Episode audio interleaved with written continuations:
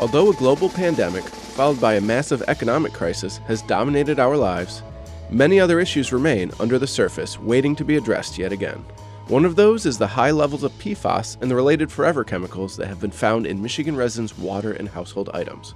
One local environmental reporter who has been following the problem of PFAS contamination was curious about how much of the chemical could be simply lying around his home in common household items like aluminum foil, nonstick pans, winter boots, and in his own blood and that of his cat, Ling Ling.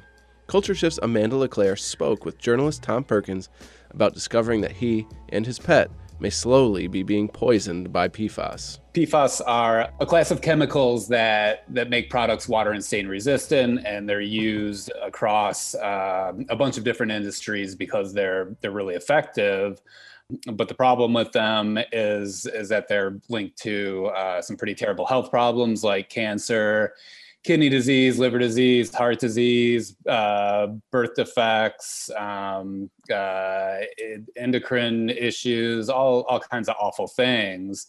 In Michigan, we're finding that, and really, Michigan's finding uh, a lot of chemicals in the water here because it's looking. I think if other states were looking as much as Michigan it is, they would they would also uh, find that their water is just as contaminated as well. But what, what I did for this uh, project was uh, not just check my, my tap water, but also look at um, a bunch of different household products because they're, they're put in so many different things. Uh, so I had uh, really dozens of things checked for it and, and found them in uh, about 15 different items. You know, the way you start this is just such a innocuous uh, event, you know, making dinner, taco night. And you realize as as you're going through this process of, of something that's a, a routine for a lot of people, how much of what you're you're using contains or likely contains high levels of PFAS. You know, the more that I that I've been reporting on this for a couple years now, and the the more that I uh, kind of looked around as I was doing things like like cooking dinner or or you know just doing whatever in the bathroom or or in any room of the house i started looking around and seeing all these different products that i knew that they're sometimes used in. After a while it was like man am i just being poisoned by uh, a steady drip of these chemicals just in my in my everyday life when i'm cooking dinner when i'm flossing when i'm uh, putting my boots on you know? It, it was like everywhere that i looked I saw products that that the chemicals were in, and it started to get a little bit frightening. And that was sort of what led to this story. I asked, "Am am I being poisoned?" And from there, it kind of set up the whole project. And when you asked yourself that question, you began checking dozens of just uh, items everybody has around their household. That's one of the things with PFAS is that you know it, it, crosses demographic and socioeconomic lines. The amount of the chemical that is in water and the amount that is in, as you said, these common household items. So take us through that that process as you began looking around and thinking about all the items that could have PFAS in it. And then you tested your own blood and, and your, your, your cat's blood as well for amounts of PFAS. What did you find? Gosh, I sent a bunch of bunch of different items out: uh, dental floss, uh, food packaging, cookware, pans, uh, aluminum foil, nonstick aluminum foil, parchment paper, um, waterproof boots, waterproof proof clothing. They've been found in, in, mattress pads, umbrellas, all these different things that I that I checked by by sending out to a lab at uh, Notre Dame and then sending out to another lab in uh, Tennessee, which are two of the only labs that can really check for this kind of stuff. And yeah, what they were able to confirm is that the, the chemicals were present in about 15 different items. And and I mean, I'm sure there's more that I just missed or or things that I'm just not even aware that they're in. Like even since I started putting the story together, found that they're they're also in uh, it's also in plumber's tape, which I was using to do a, a quick plumbing job. They're in uh, guitar strings, uh, just all these. It's a really wide range of, of products. The other part of the project was to uh, check our uh, my blood and my cat Ling Ling's blood for the chemicals. So we sent that out to uh, Vista Analytics in California, which checked for about 30 PFAS compounds, uh, which is which is good, but there are about 4,500 in existence. So, you know, it's really only a small slice of them. Uh, they found high levels of, of about four of the most common kinds of, of PFAS that are used. And yeah, they found a couple of compounds are at levels that were uh, pretty alarming. Ling Ling's a nine pound cat, and she has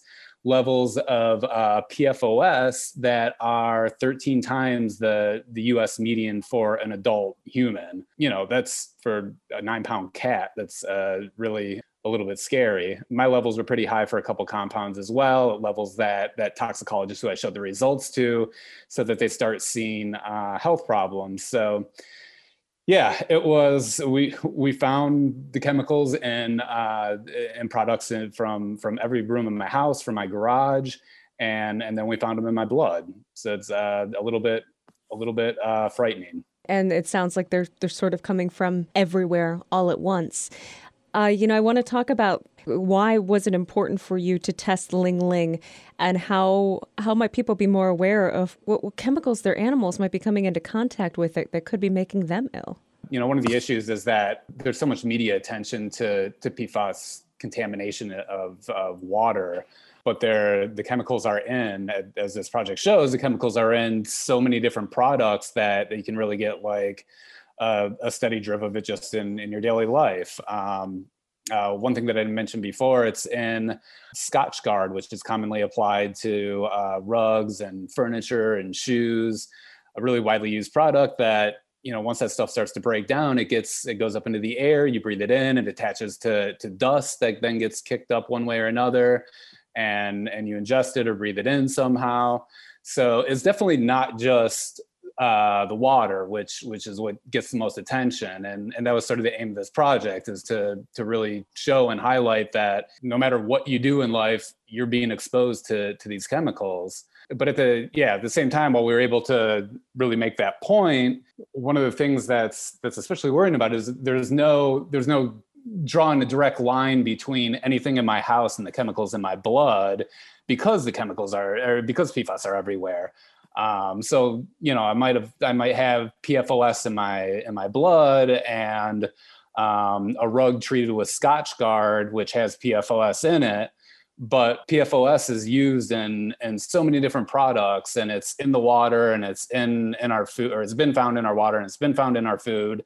So you can't really say like, okay, if I get rid of this carpet that's in my house, then I'm gonna then I've eliminated the source of PFOS. It could be you know, I could throw the carpet out, but I could still be getting PFOS from five other sources. You just you just don't know where it's coming from. So, you know, it was it was really interesting to to find find the chemicals in all these places, and you know, I'm going to do what I can to to get rid of the items and and cut the sources out of my life, but.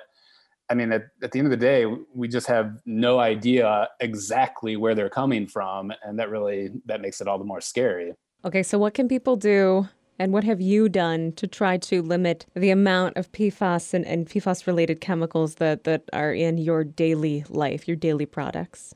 There are a few things that you can do. Um, a lot of times companies won't tell you if they if they use PFAS. Um, the, the EPA allows them to claim it as a trade secret. So sometimes it's hard to tell what has it and what doesn't. But if you do find something that that has it, you should probably get rid of it.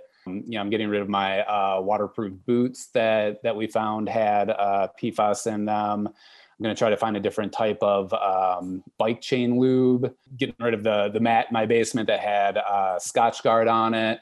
One of the big things I did was get a uh, water filter that allegedly um, removes short and long chain PFAS.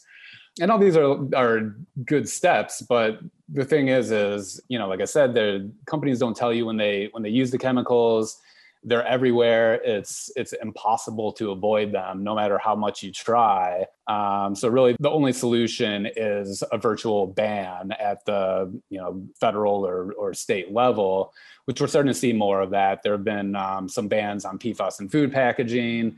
The European Union is talking about banning the entire class of chemicals. Um, the EPA actually just announced a couple weeks ago that it's going to start regulating about 30 kinds of PFAS compounds it has to happen at the at the policy level. Like there's there's really there's a limit to what you can do at home. Um, but the short of it is is yeah if you if you know of anything that has scotchgard on it that has pfas in it if you have dental floss that's made out of teflon or made with teflon it's probably a good idea to to get rid of that and limit your exposure as much as possible